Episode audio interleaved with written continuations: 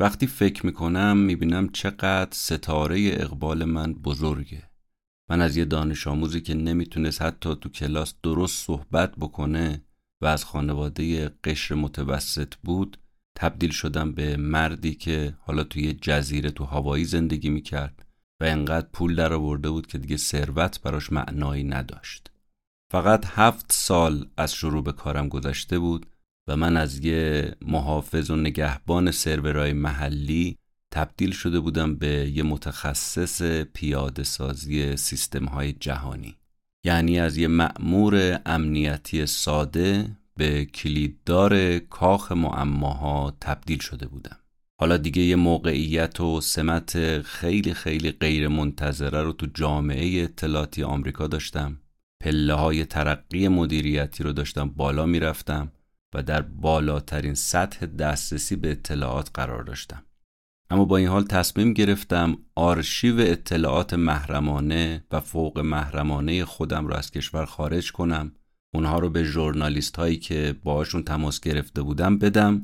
چون انقدر از پنهانکاری آژانس امنیت ملی و حتی رئیس جمهور آمریکا عصبانی بودم که نمی‌تونستم تحمل کنم بشینم یه گوشه ببینم که داره به راحتی اسرار مردم شنود میشه و ازش سوء استفاده میشه. نمی‌تونستم ببینم داره حریم شخصی و خونوادگی همشهریام و حتی حریم شخصی کل مردم دنیا نقض میشه. اینجا بود که احساس مسئولیت گریبانمو گرفت وجدان داشت منو خفه می‌کرد و نمی‌تونستم دیگه طاقت بیارم. دیگه به مردم دنیا باید می‌گفتم داره به سرشون چی میاد. اینا قسمتی از صحبتهای ادوارد سنودن معمور سابق CIA هست. اگر دوست دارید بدونید ادوارد سنودن چجوری اطلاعات محرمانه ایالات متحده رو فاش کرد و به مردم دنیا گفت که داره حرفاشون شنود میشه پیشنهاد می‌کنم این اپیزود رو بشنوید.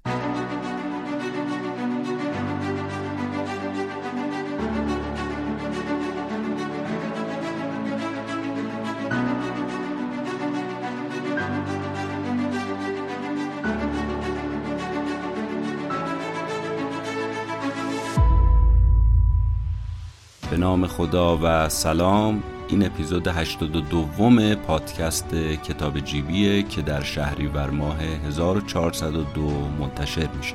من مهدی بهمنی هستم و این بار قسمت دوم از خلاصه کتاب ثبت دائمی نوشته ادوارد سنودن رو براتون تعریف می‌کنم. بریم با هم و خلاصه قسمت دوم رو بشنویم.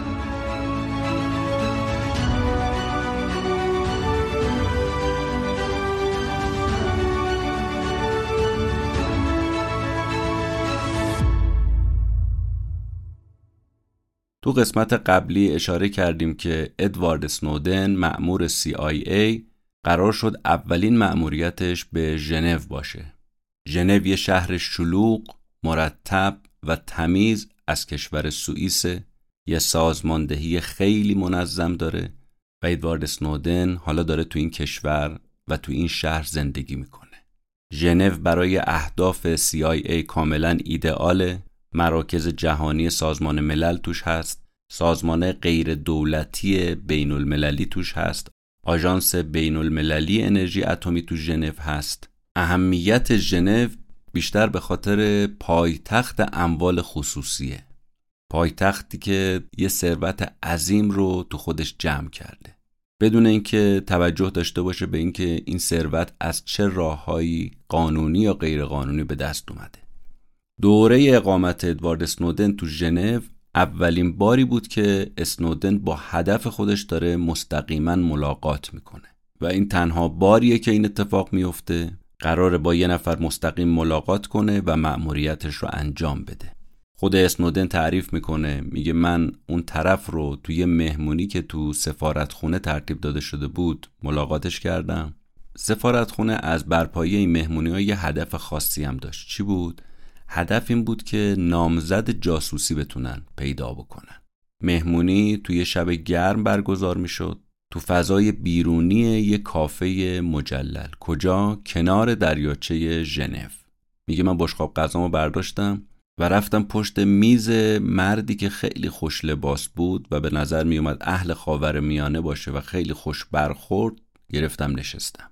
به نظرم رسید که این آدم تنهاست و از اینکه کسی بهش توجه نمی‌کنه خوردم ناراحته. شروع کردم سر صحبت و باش باز کردن ازش سوال پرسیدم و خیلی هم خودم رو کنجکاو نشون دادم که این آدم به حرف بیاد. اینجوری خواستم زیر زبونش رو بکشم.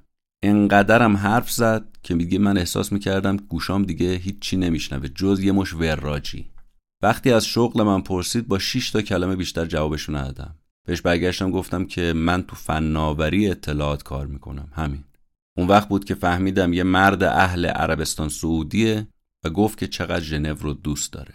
به من گفت که تو بخش مدیریت مالکیت خصوصی کار می‌کنه. بیشتر کارش هم رو حسابای دولتی سعودی ها هست. اسنودن میگه بعد چند دقیقه من به بهانه دستشویی رفتم بلند شدم و بین راه چیزایی رو که شنیده بودم تو گوش افسر مربوطه که رو هدفهای مالی کار می‌کرد گفتم. و این پایان ملاقاتم بود با این مرد سعودی. بلا فاصله که از دستشویی برگشتم دیدم اون افسری که بهش راپورت دادم رفته کنار مرد سعودی نشسته. فردای اون روز مأمور اطلاعاتی خیلی شروع کرد از من تعریف کردن گفت آره حدس درست بوده احتمال داره که این بانکدار سعودیه مشکوک باشه به حمایت مالی از عملیات های ترور. برای همین افسره سعی کرد که با بانکدار گرم بگیره نزدیک بشه اما بانکدار خیلی رغبتی نشون نمی‌داد به این آدم به این افسر اطلاعاتیه. افسر وقتی ناامید شده بود یه سناریو برای مرد عرب شروع کرده بود چیدن. به بدبخت بیچاره حسابی مشروب خورونده بود و گزارش رانندگی تو حالت مستیرم به پلیس داده بود. بانکدار بیچاره جریمه سنگین شده بود. گواهی نامه رانندگیش هم سه ماه تعلیق شده بود. افسر اینجوری می‌خواست خودش رو به این آدم سعودی نزدیک بکنه. برای همین هر روز بانکدار رو می‌برد محل کارش برمیگردوند که اداره این مرد سعودیه متوجه مستی و اینکه گواهی نامش تعلیق شده نشن چون براش خیلی بد می‌شد. اما بانکدار زرنگتر از این حرفا بود. از این توطعه که این افسر براش چیده خبردار شد. تمام ارتباطاتش رو با این افسر قطع کرد. بانکداری که عاشق سوئیس بود بدبخت بیچاره شغلش از دست داد حالا باید برمیگشت عربستان سعودی. افسر اطلاعاتی مربوطم که خب بعد برمیگشت ایالات متحده. یه کار پرخطر با یه قنیمت خیلی خیلی کم. اسنوده میگه انقدر این خاطر بر من تلخ اومد که دیگه به هیچ عنوان من تو هیچ مهمونی شرکت نکردم حاضر نشدم دیگه از این تیپ کارا انجام بدم.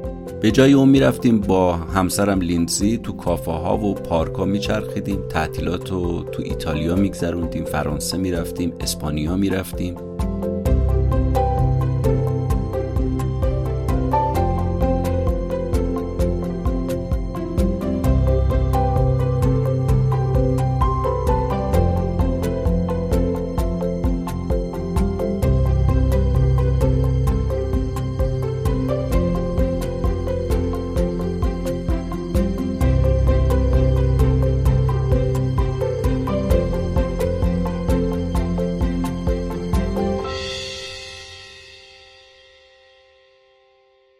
یه خورده بیشتر درباره نگاه اسنودن به ژنو براتون تعریف بکنم. خودش میگه سال 2008 بود که این ابر ثروتمندای حوزه خلیج فارس معمولا سعودی هم اینا بودن.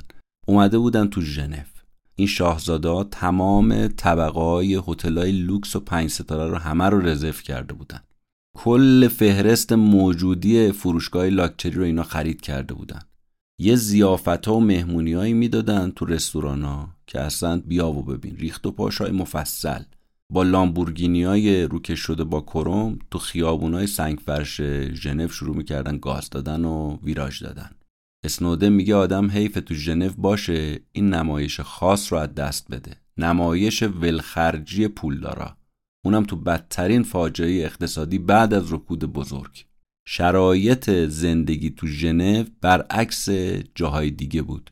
هرچی بقیه کشورها فقیرتر میشن اما ژنو عجیبه. هی پولدارتر و شکوفاتر میشه. بانکهای سوئیس پول کسایی که از مصیبتهای اقتصادی سود بردن و براشون تو بانک قایم می‌کنه. اسنوده میگه اینو براتون بگم خیلی جالبه که تا همون سال 2008 تو ژنو بود من فهمیدم بعضی وقتا اون کارایی که عامه مردم براشون ویرانگره خانمان سوزه اما یه عده پولدار می‌کنه. سود خیلی خوبی برای خواست داره. و این برای من عجیب بود و البته یه درس خیلی مهم که اگه یه عده دارن از سیری میترکن حتما در کنارش یه عده آدم گرسنه دارن میمیرن. بعد از ژنو مأموریت بعدی ژاپن بود. اسنودن باید می‌رفت ژاپن. اما قبل از اینکه خاطرات ژاپن رو براتون بگم نگاه اسنودن رو درباره اینترنت بشنوید بد نیست. میگه به نظر من اینترنت اساسا یه پدیده آمریکاییه. ممکنه شما بگید که آقا شبکه جهانی وب سال 1989 در ژنو اختراع شد. تو آزمایشگاه تحقیقاتی سورن در ژنو بود که اختراع شد. اما میگه من بهتون میگم راه های دسترسی به اینترنت همونقدر آمریکاییه که بیسبال آمریکاییه. و این یه مزیت برای جامعه آمریکاییه و اونم اینه که می‌تونه بازی در خونه داشته باشه. کابلهاش، ماهواره ها، سرورها، برج ها خیلی از زیر ساختای اینترنت اینا تحت کنترل و نظارت آمریکاه. بیشتر از 90 درصد ترافیک اینترنت جهان مال آمریکاست. طبیعیه یه کشورهایی مثل چین و روسیه اینجا نگران بشن که آقا چرا آمریکا این مزیت رو داره؟ ما نداریم. تمام سعیشون رو اینجا می‌کنن که ماهواره ملی داشته باشن های جایگزین بسازن. ولی به هر حال نمیشه اینو ازش گذشت که آمریکا تو اینترنت طلایه داره. آمریکا نگهبان دکمه اصلیه. می‌تونه اینترنت هر کسی رو که خواست خاموش کنه یا روشن کنه. و این فقط زیر ساختای اینترنت هم نیست که آمریکاییه. نرم افزارهایی مثل مایکروسافت گوگل سخت افزارهایی مثل دل اپل HP همه اینا آمریکایی هن. خلاصه همه چیز آمریکاییه.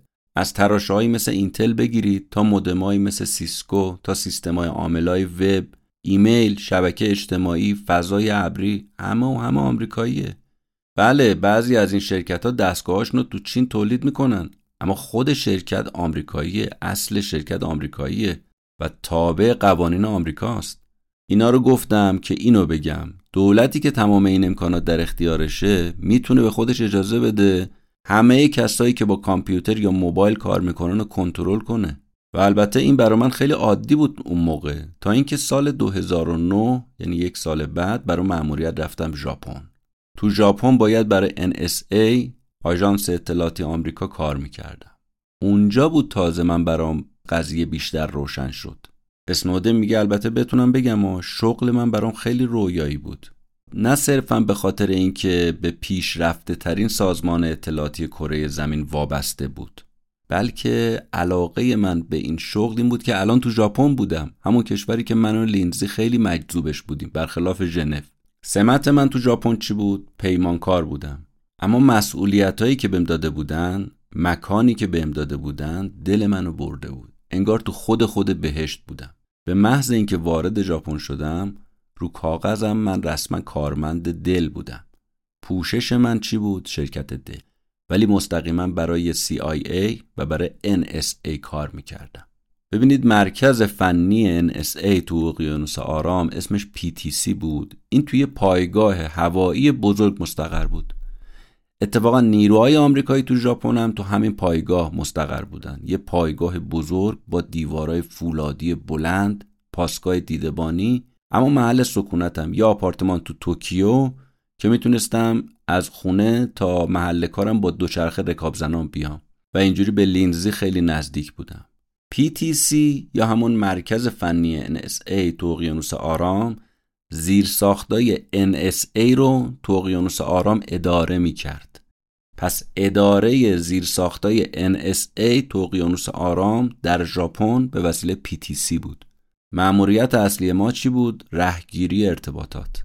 PTC کارش چی بود؟ شکاف هایی که تو سیگنال هایی که دریافت می‌کرد رو جمع می کرد از طریق اقیانوس میفرستاد کجا؟ هاوایی. هاوایی کجا میفرستاد؟ ایالات متحده. اگه بخوام یه عنوان رسمی برای شغل خودم هم بگم من تحلیلگر سیستم بودم. من مسئول نگهداری سیستمای NSA بودم. ولی اینم بگم کار اصلیم کمک کنم به ارتباط NSA با CIA. تنها کسی هم که تو اون منطقه معماری سیا رو میشناخت به سفارت خونه های ایالات متحده می‌رفت من بودم. اسنودن میگه درباره NSA هم دو تا موضوعی که منو شوکه کرده می‌خوام بهتون بگم. اول اینکه در مقایسه با سیا سیستمای فناوری NSA خیلی خیلی پیشرفته ترن. نکته دوم این که با تمام سیستمای فناوری پیشرفته که NSA داره اما از جهت امنیت امنیتش کمتر از CIA چه از جهت محاسبات اطلاعاتی چه از جهت رمزگذاری اطلاعاتی سیستم سیا در مجموع امتر از NSA در حقیقت میشه گفت که NSA از نظر امنیت سایبری و امنیت نسخه پشتیبانش از خیلی از بازی های سایبری عقبتره. و این برای من خیلی جای تعجب داشت چطور می‌تونه NSA انقدر ناامن باشه. و رؤسای من این خطر رو متوجه شده بودن. و پیدا کردن راه حلم به من سپرده بودم. من اونجا بودم که این مشکل رو حل کنم. و مشکل کمی هم نبود.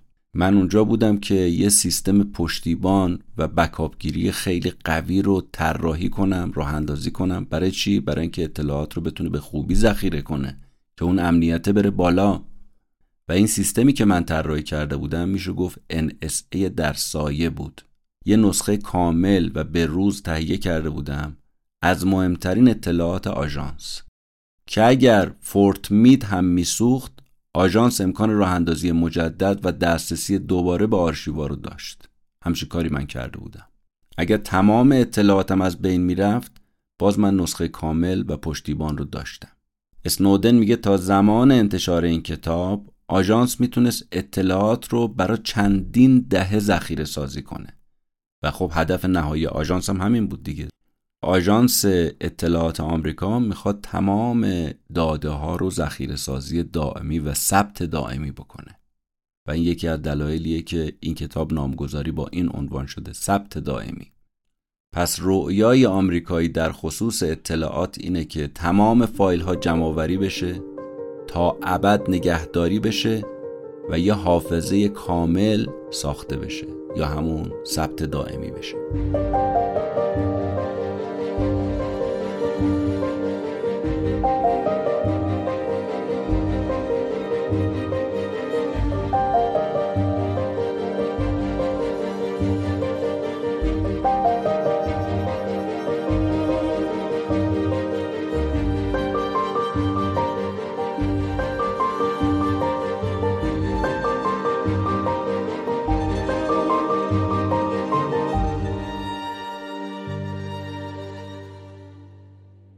گفتیم که اسنودن وارد ژاپن شد گفت تو ژاپن برام حقایق بیشتر آشکار شد. از جمله اونها این بود آژانس‌های اطلاعاتی به زندگی مردم علاقه مندن چرا علاقه مندن؟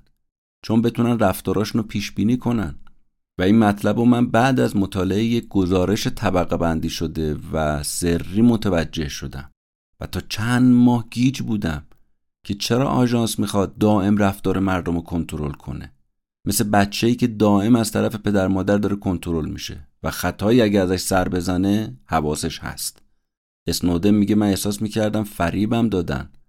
بازی خوردم و از این بابت اینکه جزوی از این بازی شدم و به سیستم از لحاظ فنی با مهارتم کمک کردم احساس حماقت می‌کردم عذاب وجدان گرفته بودم. من به عنوان یک کارمند دولت متوجه شده بودم که کارام در راستای حفاظت از کشور نیست در راستای حفاظت از دولت احساس می‌کردم به بی احترامی شده اهمیت کار اسنودن به نظر شما چیه؟ تا الان چه برداشتی دارید؟ بعد از اینکه مأموریت ادوارد اسنودن در ژنو و در ژاپن به پایان می‌رسه حالا وقتشه که سال 2011 برگرده به کشورش یعنی آمریکا و برای همون کارفرما یعنی شرکت دل شروع کنه در آمریکا کار کردن از اون طرف به آژانس قدیمی خودش یعنی CIA یا همون سیا هم وفاداره باش ارتباط داره. اسنودن حالا دیگه یه آدم پول داره توی خونه مجلل زندگی می‌کنه. تو کلمبیای مریلند یه خونه بزرگ از خودش داره. به راحتی می‌تونه پول در بیاره. اما در عین این راحتی احساس گناه یقش رو گرفته و ول نمی‌کنه. خودش میگه من چهار سال از کشورم دور بودم. احساس می‌کردم الان عوض شدم و دائما افکار ضد و نقیز میومد تو ذهنم. از یه طرف به خودم می‌گفتم اینا یه مردم فقیر و بیگناهن که قربانی دولت شدن. از طرف دیگه به خودم می‌گفتم آقا ساکت شو به تو چه مربوطه؟ انقدر دراماتیک فکر نکن. اونا خوشحالم برا خودشون. تو به این چیزا چی کار داری؟ تو به زندگی خودت برس. تو به های خودتو صاف کن تو زندگی خودتو اداره کن. چی کار داری با بقیه؟ و میگه این افکار ولم نمی‌کرد. زندگی نرمال و طبیعی اسنودن تازه شروع شده. همون زندگی که دوست داره با لیندزی همسرش داشته باشه. یه زندگی آروم یه خونه زیبا یه حیات بزرگ با درختای گیلاس. حالا لیندزی گواهینامه مربیگری یوگاشو گرفته. اسنودن هم تو شغل جدیدش تو بخش فروش دل داره کار می‌کنه. یعنی همون بخشی که کار کردن در اون قسمت ثروت زیاد برای آدم به همراه داره. اصلا یه جهش نجومی می‌کنه از جهت مالی. پاداشای قابل توجه آدم می‌گیره. اسنودن تعریف می‌کنه میگه حالا دیگه تونسته بودم یه کمی از اون عذاب وجدانی که بهش گرفتار شده بودم خودم رو نجات بدم. سعی می‌کردم به این زندگی راحت عادت بکنم. عنوان رسمی شغلم شده بود مشاوره و ارائه راه حل. من باید مسائل جدید شرکت رو حل و فصل می‌کردم. در این حال با نماینده های خرید و فنی CIA هم جلسه داشتیم. وظیفه من چی بود؟ همکارم تجهیزات دل رو میفروخت. کارای فنیش رو هم در صورت لزوم من انجام می‌دادم. ما داشتیم تحت پوشش شرکت دل کارای پیچیده فنی آژانس رو انجام می‌دادیم.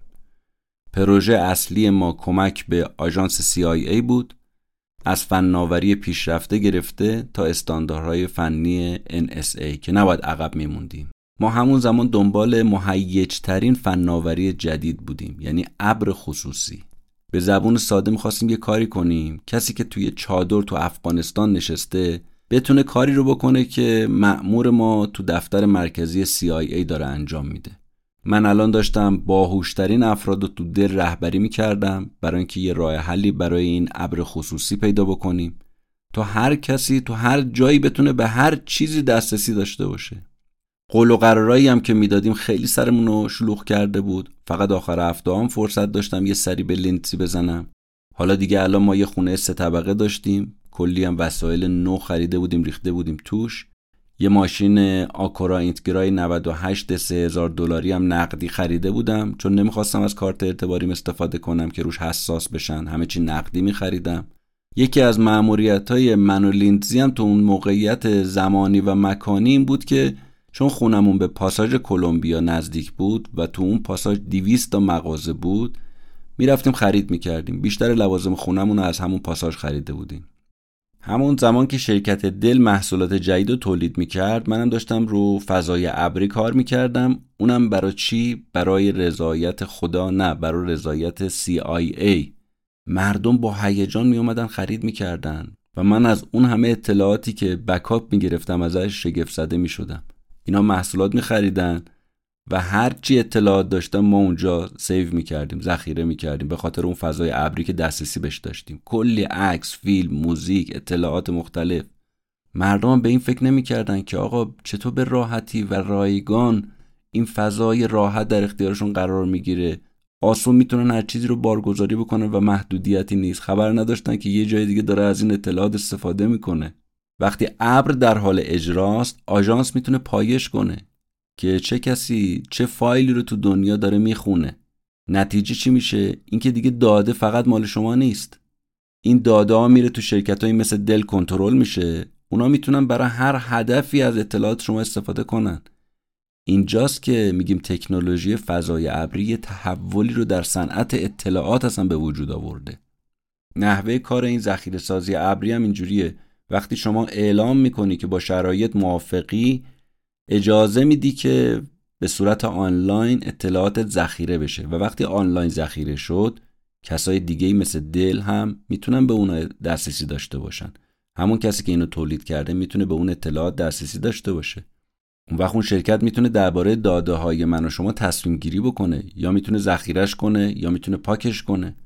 اگه پاک بکنه و ما رو کامپیوتر یا درایومون کپی ازش نداشته باشیم داده برای همیشه از بین میره. شرکت ها می‌تونن حتی بدون اجازه ما این داده ها رو برای مسئولان خودشون بفرستن. اینجا دیگه مالکیت خصوصی دیگه معنایی پیدا نمی‌کنه. این داده های کاربرا می‌دونید چه سود کلانی رو برای شرکت ها داره؟ دولت آسون و رایگان این همه داده در اختیارشه. اسنوده میگه این نقض حریم خصوصی خود منم خیلی اذیت می‌کرد. احساس می‌کردم به حقوق شخصیم تجاوز شده. یعنی هر روز که من از خونه میام بیرون احساس می‌کنم دوربینای امنیتی و حسگرا دائم دارم منو میپان و این برام عذاب آور بود. دنیای آینده پیش چشم من ترسناک شده بود. دنیایی که توش همه آدما دارن کنترل میشن و من سعی می‌کردم این نظارت و کنترل رو با لیندزی در میون بذارم. البته اون با من همدل بود ولی راضی نمی‌شد از شبکه های اجتماعی مثل فیسبوک اینستاگرام بیاد بیرون. یه جوری خودش رو وابسته کرده بود به فضای مجازی. حقم داشت بیچاره. و از اون طرف اون خیلی نگران من بود. می‌گفت تو خیلی حساسی. خیلی تحت فشاری مثل اینکه عصبی شدی. خیلی گیر میدی به این چیزا. نه این چیز مهمی نیست اصلا. اسنودن میگه لینسی درستم می‌گفت. من خیلی تحت فشار بودم. نه به خاطر کارم. به خاطر حقایقی که مجاز نبودم افشا کنم. سینم پر درد بود. نمی‌تونستم به کسی بگم. نمی‌تونستم به لینسی بگم همکار سابقم تو آژانس امنیت ملی می‌تونن راحت اونو تماشا کنن حتی شعرهای عاشقانه که برا من میفرسته رو بخونن. نمی‌تونستم بگم اونا تمام عکسای عمومی که هیچ خصوصیش هم می‌تونن ببینن. نمی‌تونستم بهش بگم که دولت داره همه اطلاعات رو ذخیره می‌کنه. و اگر شما اطلاعات محرمانه رو فاش کنید یا از مسیر خارج بشید از اطلاعات خصوصی زندگی شما علیه شما استفاده می‌کنه و عمق فاجعه اینجاست.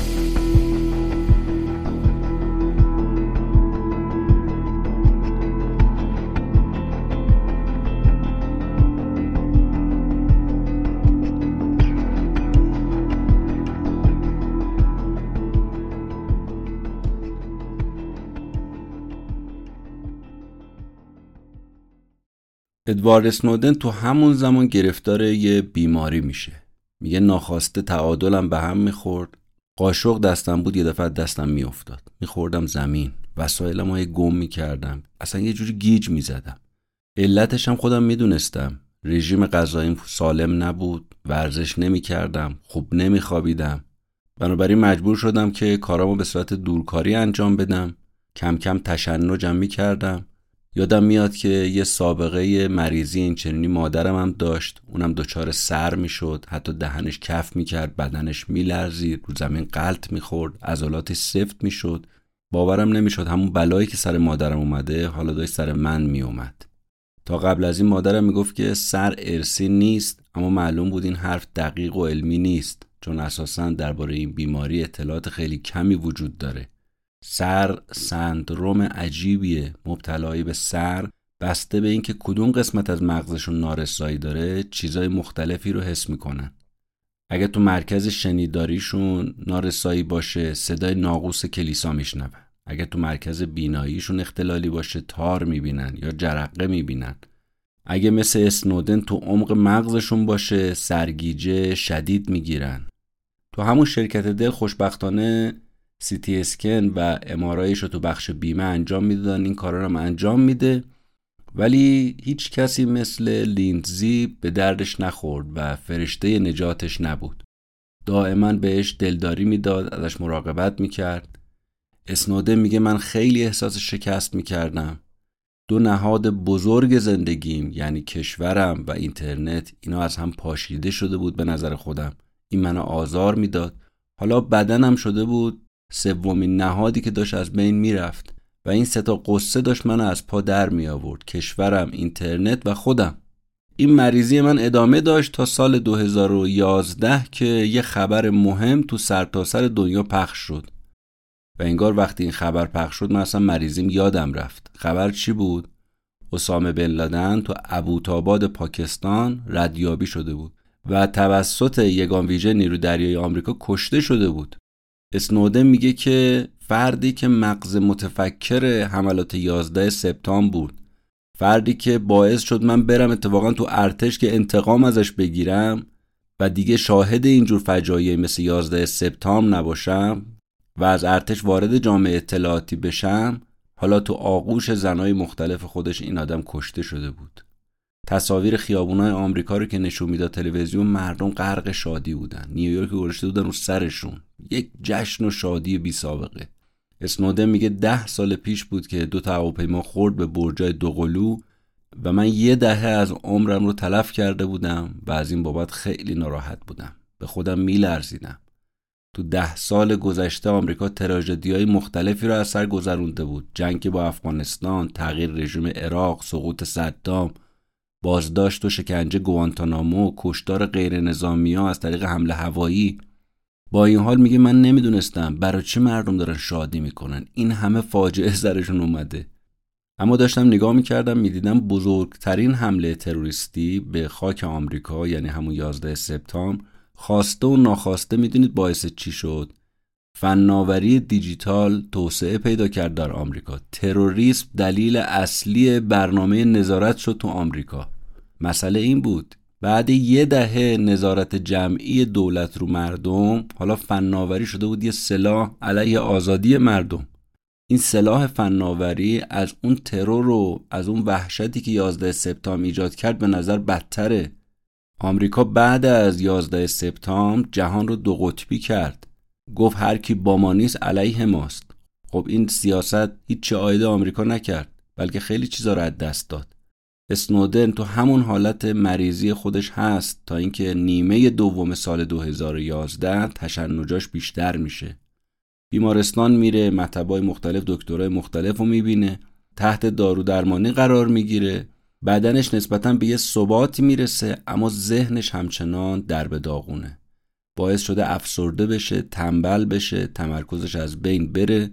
از تو خونه دورکاری می‌کرد اما الان دیگه مشکل جلساتو داره. برای همین مجبور میشه از شرکت دل مرخصی معلولیت کوتاه مدت بگیره. چون نمی‌تونه روی چی تمرکز کنه نمی‌تونه کتاب بخونه. شده یه تیکه گوشت بدون حرکت که فقط می‌تونه انگشتاش رو صفحه نمایش گوشی بچرخونه. همین. با این حال میگه من خبرهایی که از سر تا سر دنیا میشنیدم از اعتراضای تو لیبی، تو مصر، تو یمن، تو عراق، تو لبنان، تو سوریه بیماری من در برابر این خبرهای بد هیچ بود مردم داشتن دسته دسته تو خیابونا میمردن کشته می‌شدن تو سر تا سر خاور میانه غیر نظامی های بیگناه داشتن از کار، از تحصیل، از زندگی محروم می شدن. بهار عربی دنیا رو داشت تکون می‌داد. مردم تصمیم گرفته بودن از این ظلم و از این سانسور و از این فقر خلاص بشن. مردم می‌گفتن دولت باید در قبال کاراش پاسخگو باشه نه اینکه مردم به دولت پاسخ بدن تقاضای مردم هم یه چیز بود سرنگونی استبداد مطلقه چون تو حکومت استبدادی می‌دونید دیگه خواست دولت مقدمه بر خواست مردمه اما وقتی حکومت آزاد باشه دموکراتیک باشه خواست مردمه که مقدمه بر خواست دولت. تو آمریکا خب مردم حق آزادی بیان دارن دیگه. چرا؟ چون دولت نمی‌تونه قانونی رو وضع کنه برای آزادی بیان. حق آزادی مطبوعات دارن چون قانونی رو برای فسخ این قانون نمی‌تونه و تصویب بکنه. حق آزادی مذهب دارن چون دولت نمی‌تونه قانونی وضع کنه که به یه مذهب خاص مثلا شما احترام بذارید. آمریکایی حق برگزاری گرد همایی دارن حق اعتراض صلحآمیز دارن. دولت نمی‌تونه قانونی برای منعش تصویب بکنه. تو زندگی امروزی یه مفهومی داریم که دولت نمی‌تونه واردش بشه. همه اینایی که گفتیم جزو مفهوم حریم خصوصیه. دولت نمی‌تونه طوریم حریم خصوصی وارد بشه. اما چه کنیم که دولت تمام قوانین رو نقض کرده بود و حریم خصوصی افراد رو شکسته بود؟ و تو این شرایط بود که ادوار اسنودن سر بلند کرد.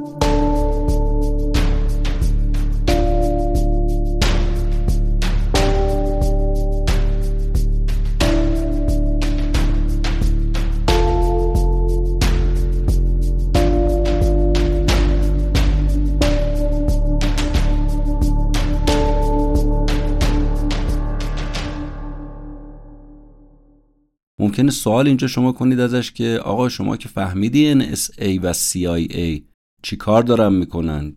دارن کار غیرقانونی انجام میدن حریم خصوصی رو نقض می‌کنن گفتگوهای مردم رو شنود می‌کنن. پس چرا هنوز شما داری براش کار می‌کنی؟ آقای اسنودن چرا رسواشون نمی‌کنی؟ معطل چی هستی؟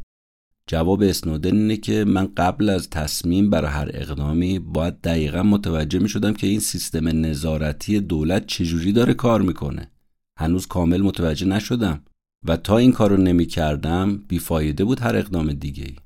به هر حال اسنودن با همسرش لیندزی میان هاوایی به خاطر اینکه پزشکا تجویز می‌کنن که هوای خوب تشنجش رو کمتر می‌کنه درمان می‌کنه هوای هوایی خیلی بهش می‌سازه حالش رو بهتر می‌کنه کم کم دیگه می‌تونه رانندگی کنه می‌تونه تا محل کارش رکاب بزنه با دوچرخه یه زندگی لذت بخش پیدا کنه از اون بیماری کم کم فاصله بگیره. تو همون زمان لیندزی گاراژ خونه رو تبدیل کرده به یه سالن تناسب اندام و اسنودن هم سرگرم کارهای خودشه. اسنودن میگه حالم که یه خورده بهتر شد وسط های سال 2012 تلاش جدیمو شروع کردم بفهمم این نظارت جمعی چجوری داره کار می‌کنه. و بالاخره متوجه این موضوع شدم. بعد از اینم که فهمیدم سیستم چطور کار می‌کنه باید دنبال این میگشتم که دقیقا این نظارت داره چه اصلی از اصول قانون اساسی رو نقض می‌کنه. و متوجه این شدم که نظارت متمم چهارم قانون اساسی رو داره نقض می‌کنه. اسنودن میگه مطلب بعدی این بود که من شخصا باید این اطلاعات محرمانه رو و این نقض قوانین رو افشا می‌کردم یا کس دیگه بهتر بود این کارو بکنه. مطلب مهم بعدی که پیش روی اسنودن هست این که این اسناد رو باید در اختیار چه کسی قرار بده؟ این خیلی مهمه. و اینکه چه کسی حرفش رو باور می‌کنه. مگه اسنودن رئیس اسرار محرمانه است که هرچی بگه همه باور کنن؟ اینا همه سوالاتیه که این آدم پیش رو داره. مشکلاتی که جلوش هست. فقط اینکه یه راز و فهمیده تمام نیست. اصل ماجرا اینه چجوری این راز رو پخش کنه که باورم بکنن. و البته یکی از مشکلات این راه اینه که این اسناد و فایل ها رو چجوری باید از آژانس خارج بکنه؟ بسیار کار سختیه.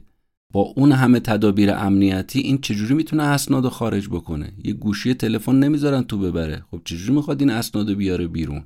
و اگر گیر میافتاد مجازاتش خیلی سنگین بود. دولت قانون گذاشته بود. گفته بود که هر کسی افشای اطلاعاتی بکنه مجازات سنگینی براش داره.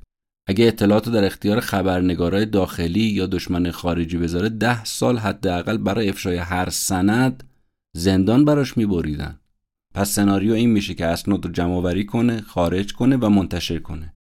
اما کم کم به این نتیجه می‌رسه که اگر خودش بخواد این کارو بکنه کار کاملا اشتباهیه. شخصا اگر افشاگری انجام بده اشتباهست و اینجا مجبوره که به یه عده آدم اطمینان بکنه. و به نظرش می‌رسه تو بین همه گزینه ها ویکیلیکس یه آژانس خیلی قوی و مطمئن و خوبه. ویکیلیکس یه رابطیه بین اسناد اطلاعاتی با روزنامه نگارا و حالت firewall یا دیوار آتش هم عمل می‌کنه. به این صورت که باعث میشه منابع ناشناس و مخفی باقی بمونن. اما مشکل ویکیلیکس چی بود؟ مشکلش این بود که جدیداً یه خورده روندش عوض کرده بود. اطلاعات رو خام و ویرایش نشده همینجوری منتشر می‌کرد. خب این نظر اسنودن رو برآورده نمی‌کنه. چون این اطلاعات نیاز به تحلیل داره. باید به وسیله روزنامه نگار تحلیل بشه. باید به یه سناریوی باورپذیر برای مردم تبدیل بشه که مردم قانع بشن. اینکه خام فقط خبر منتشر بشه که این به درد نمی‌خوره. تمام زحمت ها برباد میره. اسنودن بعد از یه مدتی به انتشار اسناد توسط نیویورک تایمز فکر می‌کنه. خب اونم یه روزنامه معتبره. اما مشکل اینجا بود که اگر تایمز اطلاعات رو می‌گرفت ارزیابی می‌کرد و منتشر نمی‌کرد چی؟ اون وقت اسنودن نابود شده بود. ببینید اینا همه مشکلاتیه که این آدم پیش رو داره. بسیار بسیار کار سختیه. ما فکر می‌کنیم اطلاعات داشتن چیز کمیه. خیلی وقتا اطلاعات در اختیار داشتن یکی از سختترین کارهاست. نگه داشتن اطلاعات. و یا فاش کردنش یکی از خطرناکترین کار تو دنیا محسوب میشه. شاید به مراتب از برخی از عملیات های تروریستی هم سختتره حساستره. این تمام اون فکر و خیالاییه که تو ذهن این آدم میاد که آقا من اگه به روزنامه اطمینان نکنم پس به کی می‌خوام اعتماد کنم؟ اگه به این مؤسسه ویکیلیکس اعتماد نکنم به کی می‌خوام اعتماد کنم؟ پس بنابراین تصمیم می‌گیره اسناد رو در اختیار خبرنگارا بذاره و تو تفسیر اسناد و تحلیلش هم به اونها کمک بکنه. چون اونا نمی‌تونستن این کارو بکنن. پس بنابراین اون باید جورش رو می‌کشید و خب اون وقت هویتش فاش می‌شد و اون وقت مرگ به عنوان سزای جرم و جنایت در انتظارش بود. اما قبول کرد چاره ای نیست. می‌دونست که قانون آمریکا خیلی تو این زمینه سختگیران است. فرق نمی‌ذاره بین اینکه شما اطلاعات رو به مطبوعات بدی برای اینکه انتشار عمومی کنن یا بدی به دشمنت و پول در عوضش بگیری یعنی بفروشی اطلاعات و هیچ فرقی بین اینا نمی‌ذاره. چه شما به مطبوعات داخلی بدید چه به دشمن اون میگه که شما سند و فاش کردی تموم کارت. حتی اسنوده میگه من یادم سر کارمون به ما می‌گفتن فروش اسناد به دشمن بهتر از دادن اخبار به گزارشگرای داخلیه. چرا؟ چون گزارشگر همه چی رو علنی می‌کنه اما دشمن همه چی رو علنی ممکنه نکنه. اینو به عنوان یه برگه برنده پیش خودش نگه داره. بگه من این اسناد محرمانه رو نگه میدارم به موقع ازش استفاده بکنم. پس اسنودن باید گزارشگرایی رو پیدا می‌کرد که قابل اعتماد باشن هوشیار باشن با احتیاط باشن از اون طرف قوی و شجاع باشن تو تلاشاش برای پیدا کردن این روزنامه نگارا به این نتیجه رسید. ژورنالیستایی که هدف اونها دولت امنیت ملی هستن اینا بهترین آدم هن. پس دو تا از ما رو پیدا کرد. اولی خانم لورا پویتراس بود. که ما از این بعد به نام خانم لورا او رو می‌شناسیم یه مستندساز سیاست خارجی آمریکا بعد 11 سپتامبر. این آدم به نشت اطلاعات طبقه بندی شده قبلا متهم شده بود بارها بازداشت شده بود.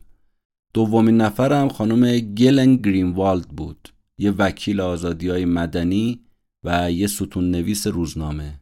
یه آدم شکاک منطقی و مبارز علیه آدمای بی منطق پس خانم لورا و خانم گلن میشن همراه های ژورنالیست آقای اسنودن. هم به این موضوعات علاقه مندن و هم یه پیشینه ای دارن توجیه هستن. یه کارایی تو این زمینه کردن تو آزادی های مدنی و تو انتشار اخبار. یه دستی بر آتش دارن. اما مشکل اینجا برقراری ارتباط و تماس با این خانم هست. اسنودن که نمی‌تونه به اسم واقعی خودشو معرفی کنه. برگرده بگه بله من ادوار اسنودنم. پس بنابراین تصمیم می‌گیره که از ارتباط اینترنتی یک کس دیگه استفاده کنه و به نام شخص سالس و ناشناس اطلاعات رو به لورا و به گلن برسونه. برای این کارم چیکار می‌کنه؟ میشینه پشت فرمون ماشینش تو ساحل همینجوری رانندگی می‌کنه از وایفای تفریگاه ساحلی استفاده می‌کنه و تماس برقرار می‌کنه با لورا. نقشش برای خارج کردن اسناد چیه؟ اینکه از اونها کپی بگیره و از اونجا خارج بشه.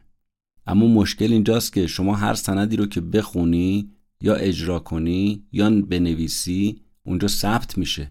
بخون بنویس اجرا کن اینا جز محاسبات کامپیوتری هستن که بهشون میگن مجوز. شما باید این مجوز رو دور می‌زدی تا گیر نیفتی. چون هر کاری که شما رو کامپیوتری یا دستگاه انجام بدید یه سابقه یا یه پرونده اونجا ایجاد میشه. شما بدون اینکه رد پای از خودت بذاری باید مجوز رو دور بزنی. رد پای از خودت که قابل پیگیری و ردیابی باشه نذاری و بیای بیرون. و اینجا خوشبختانه آژانس برنامه های ضد جاسوسی برای خود جاسوسا نداشت. و اینجا یعنی نقطه قوت سیستم دقیقا نقطه ضعفش هم بود. پس آسون ترین و ایمن ترین راه برای کپی فایل چیه؟ همون قدیمی ترین روش. یعنی استفاده از چی؟ دوربین. عکس بگیری ازشون. استفاده از گوشی تلفن همراه و گوشی هوشمندم تو ساختمون NSA ممنوع بود در کل یه قمار خطرناک بود. بنابراین اینجا اسنوده میاد چیکار می‌کنه؟ از کارت استی هم استفاده می‌کنه. کارت های استی مینی و میکرو. به اندازه یه ناخون انگشت که راحت بشه جاسازیش کرد. قرار شد اسنودن بعد از اینکه از سندا عکس گرفت اونا رو بروزه کارت SD حالا این کارت SD رو چجوری خارج کنه؟ هر جوری بخواد خارج کنه تو اون بازرسی ها معلوم میشه. تنها چیزی که به ذهنش می‌رسه استفاده از مکعب روبیکه. مکعبی که همیشه باهاش هست و خیلی نگاه عادی همه بهش دارن. اتفاقا اون کارت استی رو جاسازی می‌کنه تو مکعب روبیک. بیشتر از 8 ساعت طول می‌کشه که کارت پر بشه. کارت که پر شد باید سری خارج می‌شد. اگه کوچکترین مشکلی اینجا به وجود می اومد سیستم یه error ی می‌داد یه هشداری چیزی صادر می‌کرد هیچی. نگهبانای اسلحه به دست همه بهش حمله می‌کردن. در رو قفل می‌شد بگیر ببند شروع می‌شد تمام. اسنودن میگه اون لحظه سعی می‌کردم به این کارت SD اصلا فکر نکنم. چون اگه بهش فکر می‌کردم رفتارم از اون حالت عادی خارج می‌شد بهم مشکوک می‌شدن. از اون طرفم احساس می‌کردم تیم مامورای اف بی آی الان بیرون منتظر منن چون شنیده بودم که اف بی آی می‌ذاره کارو انجام بدی بعد یه دفعه میریزه سرت.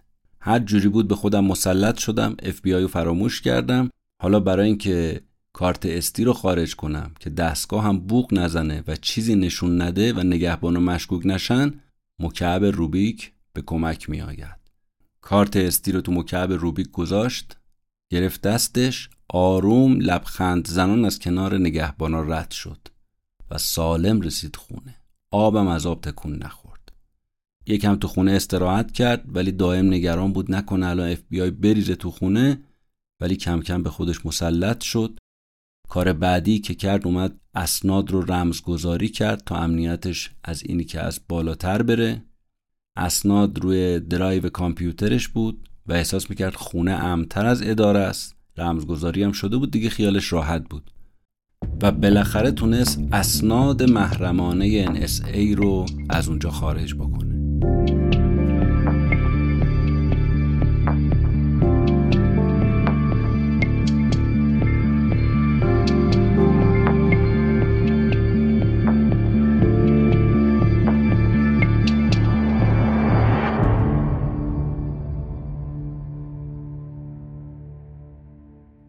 تا اینجا گفتیم که بالاخره ادوارد سنودن به هر زحمتی که بود تونست اطلاعات محرمانه رو از NSA خارج بکنه اما حالا نوبت اون رسیده که اطلاعات رو از کشور خارج بکنه و اونو به دست ژورنالیستایی که باشون تماس گرفته بود برسونه. خودش میگه تصورم این بود که این آخرین باریه که دارم خونه زندگیمو می‌بینم یا حتی ستاره های آسمون رو برای آخرین باری که دارم می‌بینم. آخرین باریه که کنار لیندزی میخوابم و بیدار میشم. و این برام خیلی دردناک بود. اگه بخواید بدونید تو چه شرایطی بودم شرایط یه آدمی که محتظر و در حال مرگه. حسابای بانکیمو خالی کرده بودم تا دولت نتونه اونا رو مصادره کنه. پولای نقدم و توی جعبه فولادی قدیمی برای لیندزی گذاشته بودم برای روز مبادا. حتی کارهای عقب افتاده تعمیراتی مثل تعمیر پنجره ها تعویز لامپا رو کامل انجام داده بودم. کامپیوترامو پاکسازی کرده بودم. یه جوری رمزگذاری کرده بودم که اطلاعات دیگه هیچ ارزشی نداشته باشه. خلاصه تمام کارامو یه جوری سازماندهی کردم که برای لینزی هیچ گونه مشکلی پیش نیاد. برای گفتن حقیقتم رو کشورهای اروپایی نمی‌تونستم حساب باز بکنم چون از آمریکا میترسیدن و طبق قانون استرداد مجرمین قطعا منو تحویل می‌دادن. آفریقا و آمریکای لاتین هم مناطق ممنوعه بودن روسیه هم که روسیه بود چین هم چین بود دو تا منطقه ممنوعه دیگه. تو خاور میانم که اوضاع بدتر از این بود. بالاخره رسیدم به گزینه هنگ کنگ. از نظر ژئوپلیتیکی منطقه یه منطقه بیطرف و بی صاحب بود و جایی بود که من می‌تونستم برم. یکی از آزادترین مناطق دنیا بود. چین و پکن هم نمی‌تونستن کاری علیه من انجام بدن یا علیه اون روزنامه نگارا. به هر حال بیشترین امیدواری که داشتم این بود که قبل از اینکه دستگیر بشم بتونم اطلاعات رو افشا بکنم وگرنه تمام زحماتم برباد می‌رفت. صبح اون روز با لیندزی خواب بیدار شدم. اون با دوستاش می‌خواست یه سفر بیرون شهر بره. ازش به خاطر تمام کم و کاسریا عذرخواهی کردم. گفتم دلم براش تنگ میشه. به نظر خودم لیندزی بهترین شخصی بود که من تو زندگیم دیده بودم. اون روز یه لبخندی زد و منو بوسید و رفت. وقتی هم که رفت بعد از چند سال من اشکم در اومد. اشک میریختم برای اینکه درد و رنج من در مقابل رنج و دردی که برای همسرم درست کردم هیچه. لیندزی و همچنین مادرم خبر نداشتن که من می‌خوام چیکار بکنم. فقط یه عبارت روی نوتپدی که رو پیشخون آشپزخونمون بود گذاشتم و رفتم. برای لیندزی نوشتم که من برای انجام مأموریتی به جایی میرم دوستت دارم آخرشم امضا کردم. بعد رفتم فرودگاه و برای پرواز به توکیو بلیت گرفتم. تو توکیو بلیت هنگ کنگ گرفتم و وارد هنگ کنگ شدم. به قول خود اسنودن شهری که جهان اولین بار منو اونجا ملاقات کرد. تو هنگ کنگ هم دائم داره عقربه های ساعت رو تماشا می‌کنه تا زودتر اون دوتا خبرنگار رو ببینه. خودش میگه که دائم به این دوتا خبرنگار یعنی لورا و گلن تماس می‌گرفتم. می‌گفتم لطفا قبل از اینکه آژانس امنیت ملی به غیبت من شک بکنه بیاید این اسناد رو تحویل بگیرید. خودم رو توی یه اتاق تو هتل میرا زندانی کرده بودم. این منطقه را به خاطر موقعیت تجاری و مرکز خریدش انتخاب کرده بودم. تابلوی حریم خصوصی لطفا مزاحم نشوید رو دستگیره در آویزون کردم. ده روز تمام از ترس جاسوسه از اتاق بیرون نیامدم تنها کاری که می‌تونستم انجام بدم انتظار بود و انتظار. اتاقم رو تبدیل کرده بودم به مرکز عملیات تو این فرصت داشتم به این فکر می‌کردم که چجوری می‌تونم برای مردم عادی توضیح بدم که دولت آمریکا داره به کل جمعیت دنیا نظارت می‌کنه و حرفای اونا رو شنود می‌کنه. تصمیم گرفتم به زبون خود مردم افشاگری کنم یعنی روش بیان داستان. حالا داشتم فکر می‌کردم که اول باید کدوم داستان رو بگم. همه داستان رو تو ذهنم مرتب کردم. سعی کردم به ترتیب بدترین جرم و جنایت ها رو شروع کنم افشا کردن. موضوع دیگه که بهش فکر می‌کردم این بود که چجوری به مردم بگم که من کیم و چرا این تصمیم رو گرفتم. اینا همه مواردی بود که من اون مدت ده روز داشتم بهش فکر می‌کردم. در نهایت دوم جوان همون سال 2012 گلن و لورا وارد هنگ کنگ شدن. تو هتل میرا ملاقاتشون کردم. گلن وقتی منو دید گفت انتظار داشتم که یه آدم مسنتر و تیپ سیگاری افسرده با یه وجدان گناهکار ببینم فکر نمی کردم انقدر جوون باشی. ده دقیقه بعد که لورا و گلن وارد اتاق من تو هتل شدن استرس من دیگه به اوج خودش رسیده بود. لورا مشغول تنظیم نور اتاق شد گلنم دوربین ویدیویی دیجیتالش رو باز کرد. وقتی گلن دوربین رو گرفت سمت من خیلی دست باچه شده بودم. از استرس داشتم میمردم. چراغ قرمز دوربین لورا که روشن شد انگار چراغ قرمز تفنگ یه تک تیرانداز بود که به طرفم نشونه گرفته شده بود. من تا حالا با هیچ فیلمسازی روبرو نشده بودم با هیچ روزنامه نگاری ملاقات نکرده بودم. اولین باری بود که داشتم در مورد سیستم نظارت جمعی آمریکا با مردم دنیا اونم از طریق اینترنت صحبت می‌کردم. واقعا بیایم یه خورده خودمون رو جای ادوارد اسنودن بذاریم. ببینیم این آدم چه حالی داشته اون موقع. از سوم تا نهم ژوئن اسنودن تو اتاق با گلن و همکارش از روزنامه گاردین یعنی یوین سپری کرد. درباره برنامه آژانس امنیت ملی صحبت کرد و لورا هم داشت از گفتگوها فیلم می‌گرفت. شبا گلن و یوین می‌رفتن هتل خودشون و شروع می‌کردن به نوشتن مقاله. لورا فیلم ها رو تدوین می‌کرد و گزارشش رو به گلمن از واشنگتن پست می‌داد. گلدمن نیامده بود هنگ کنگ و به صورت دورکاری اینا با هم در ارتباط بودن. تلویزیونی که روشن کردم کانال خبری بی بی سی و سی ان ان پر شده بود از حرفای من و منتظر بودم ببینم واکنش های بین المللی چیه. تو پنجم جوان 2012 بود که گاردین اولین داستان گلن رو منتشر کرد. روز ششم داستان بعدی تو واشنگتن پست منتشر شد توسط لورا و گلمن. همه ما می‌دونستیم که اطلاعات هرچی دقیق تر منتشر بشه پذیرشش بیشتره. وقتی افشاگری ها تو تمام کانال های تلویزیونی و وبسایت ها منتشر شد دولت آمریکا تمام دستگاه های خودش رو معمور شناسایی منبع انتشار این خبر کرد یعنی من. وقتی هم اونا فهمیدن که منبع خبر کیه بازم موضوع افشگری قبول نکردن. سعی کردن انگیزه و اعتبار منو زیر سوال ببرن. بنابراین من باید تا قبل از اینکه دیر می‌شد قصد و نیت خودم از این کار توضیح می‌دادم که دولت حقیقت و وارونه جلوه نده به مردم. تنها امید منم برای برنده شدن تو این جنگ این بود که خودم معرفی کنم. قرار شد من به عنوان منبع اصلی گزارش خودم رو تو یه فیلم ویدیویی کاملا معرفی کنم قصد و نیتم رو بگم. بعد تو گاردین این فیلم منتشر بشه و همینجورم شد. فیلمم اینجوری شروع شد. اسم من ادوارد سنودنه 29 سال سن دارم. سلام دنیا. از لحظه ای که ویدیوی من تو وبسایت گاردین تو نهم جوان منتشر شد تحت تعقیب قرار گرفتم. می‌دونستم تا زمانی که نهادایی که اونا رو رسوا کردم گونی سرم نکنن و دست و پامو نبندن آروم نمی نشینن. همچنین اونا احتمالا عزیزامو اذیت می‌کردن به شخصیت من حتما حمله می‌کردن ابعاد زندگی و شغلم رو زیر و رو می‌کردن که یه اطلاعاتی برای چسبوندن به من پیدا کنن کارشون هم خوب بلد بودن. اگه می‌خواستن کسی رو خراب کنن به راحتی این کارو می‌کردن. اگه طرف یه سابقه روانشناسی یا روانپزشکی داشت که مراجعه کرده بود می‌گفتن این بیماری روانیه. یه بار مشروب خورده بود می‌گفتن الکلیه. یه بار رفتار خارج از چارچوب زناشویی داشت می‌گفتن این منحرف جنسیه. خیلی از افرادی هم که براشون پابوش درست کردن بدبختا خونه زندگیشون از دست دادن به خاک سیاه نشستن.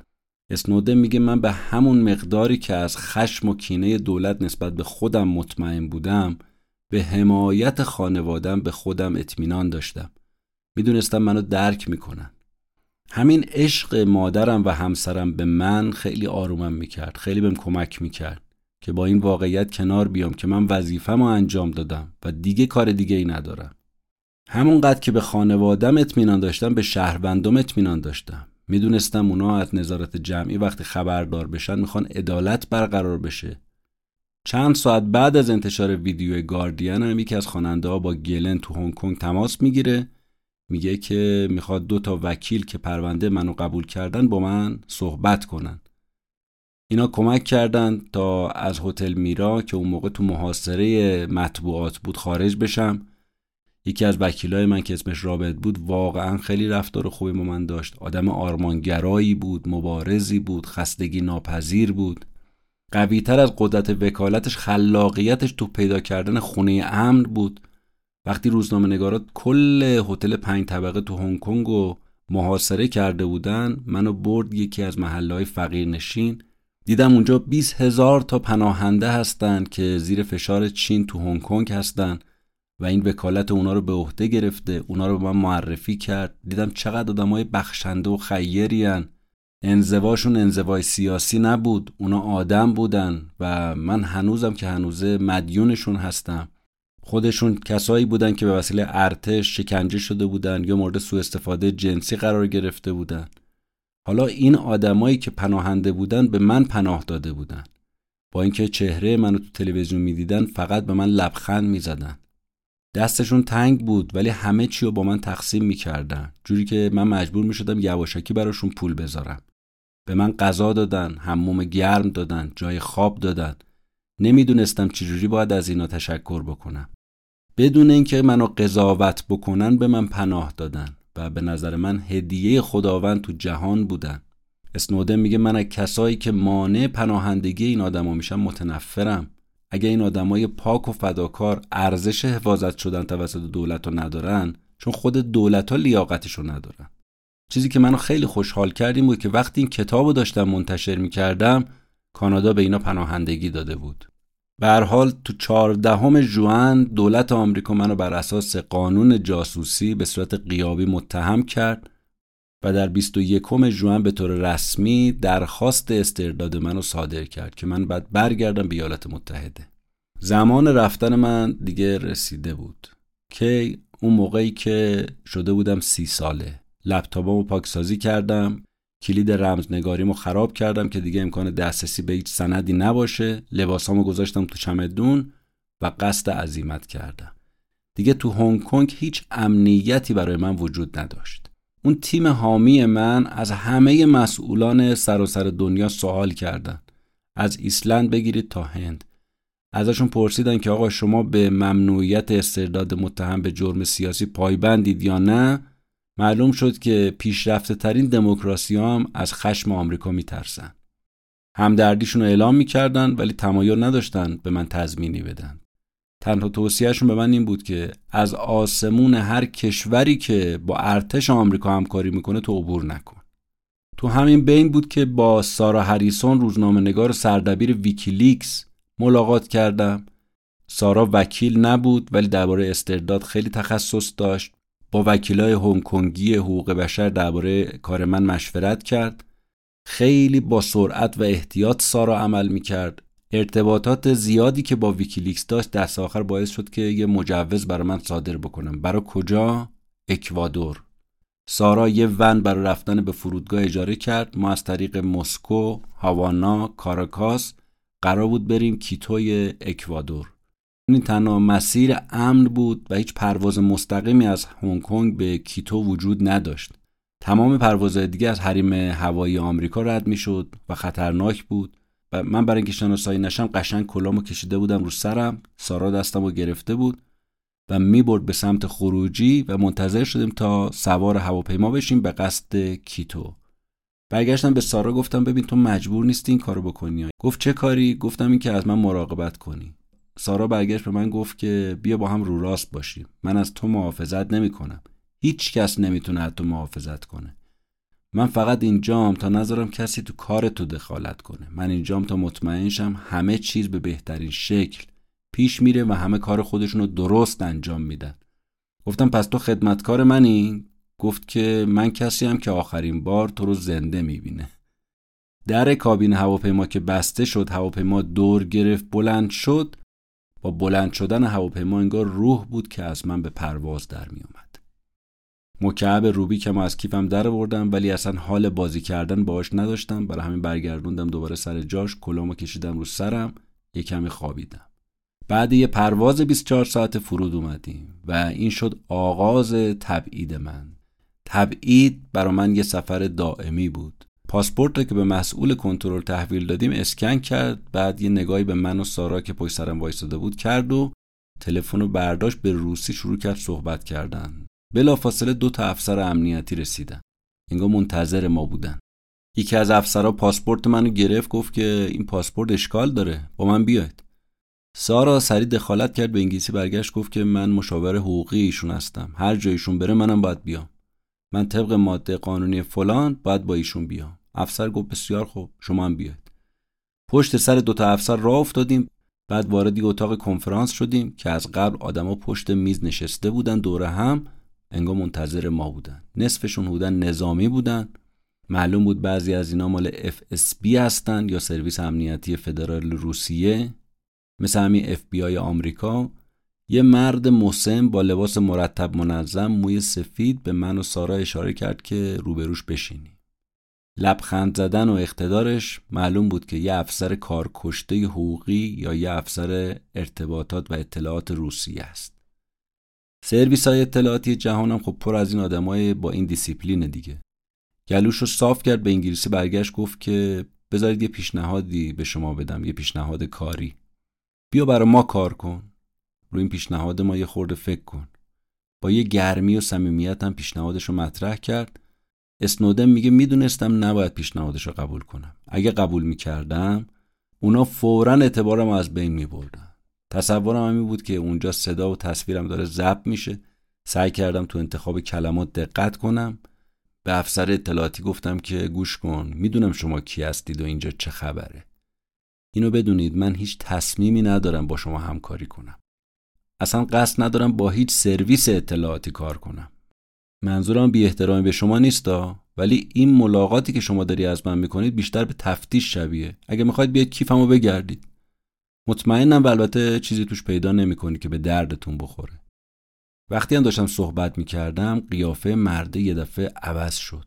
برگشت گفت که نه ما اصلا نمی‌خوام این کارو بکنیم. به من اطمینان داشته باشید. ما فقط می‌خوام کمکتون کنیم. سارا برگشت گفت که این لطف شماست. ولی امیدوارم بدونید تنها چیزی که ما الان بهش نیاز داریم این که اجازه بدید با پروازمون ادامه بدیم. قیافه افسر اطلاعاتی بیشتر عوض شد و به سارا برگشت گفت که شما وکیل ایشون هستید. سارا برگشت گفت من مشاور حقوقی ایشونم. افسر گفت پس شما به روسیه نیومدید بمونید. گفت نه. افسر سوال کرد می‌تونم بپرسم مقصدتون کجاست؟ اسنوده میگه من گفتم کیتوی اکوادور. از طریق کاراکاس و هاوانا. می‌دونستم ولی از قبل جوابو می‌دونه. بعد روبروی من وایستاد برگشت گفت که باید بهت بگم که پاسپورت دیگه اعتبار نداره. اسنوده میگه شوکه شده بودم. گفتم که خیلی متاسفم ولی فکر نمی کنم اینجوری باشه. من باور نمی‌کنم. افسر برگشت گفت که نه کاملا هم درسته باور کن. این تصمیم وزیر امور خارجه شما جان کریه پاسپورت شما توسط دولت باطل شده و سرویس های هوایی به شما اجازه پرواز نمیدن.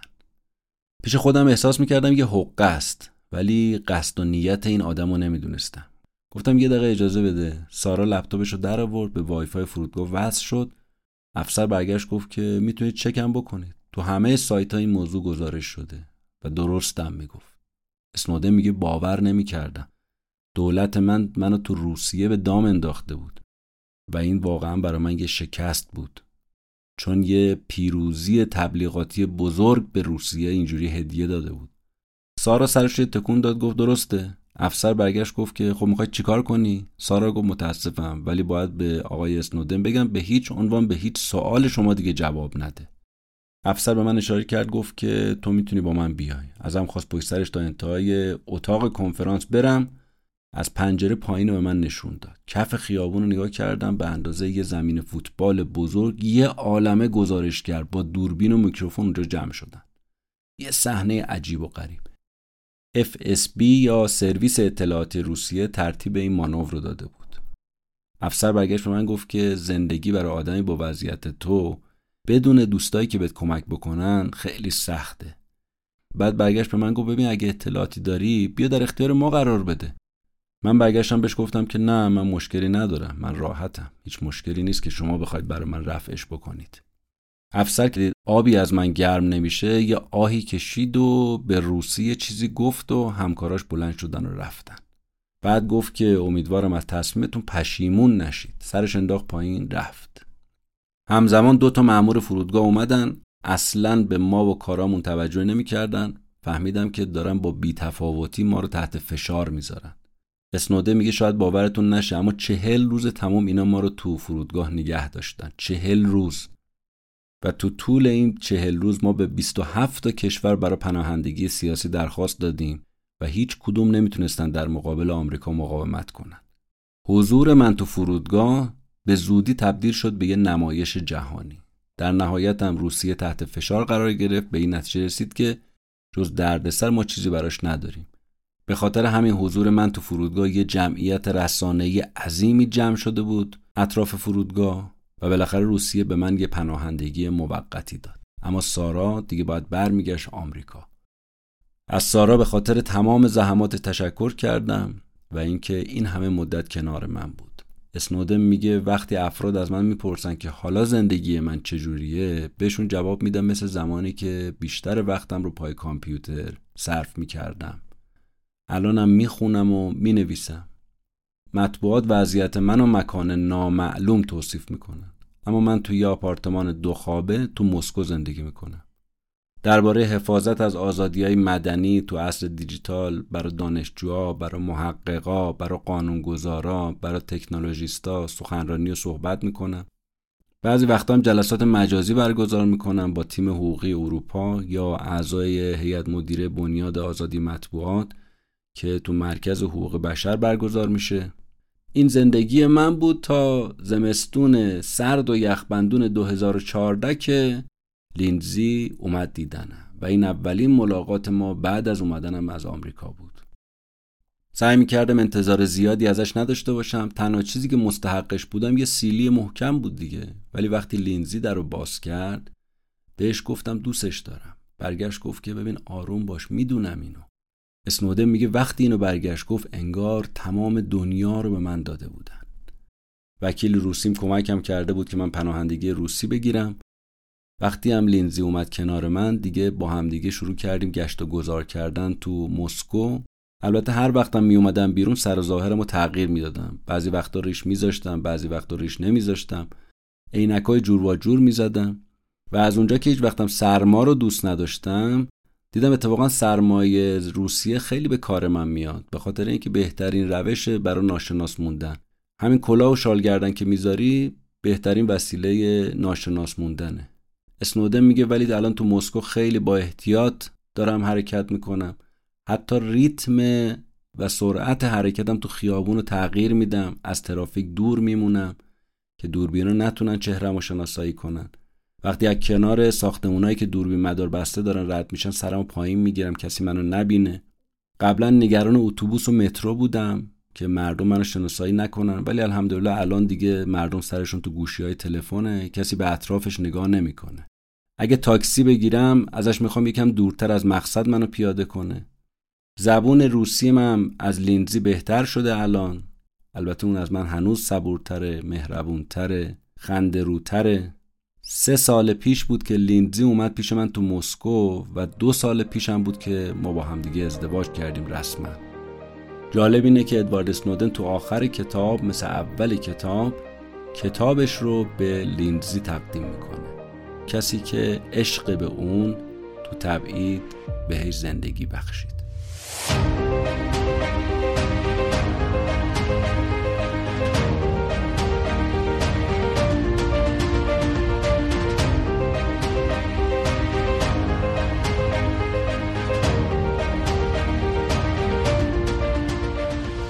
اپیزود 82 رو شنیدید.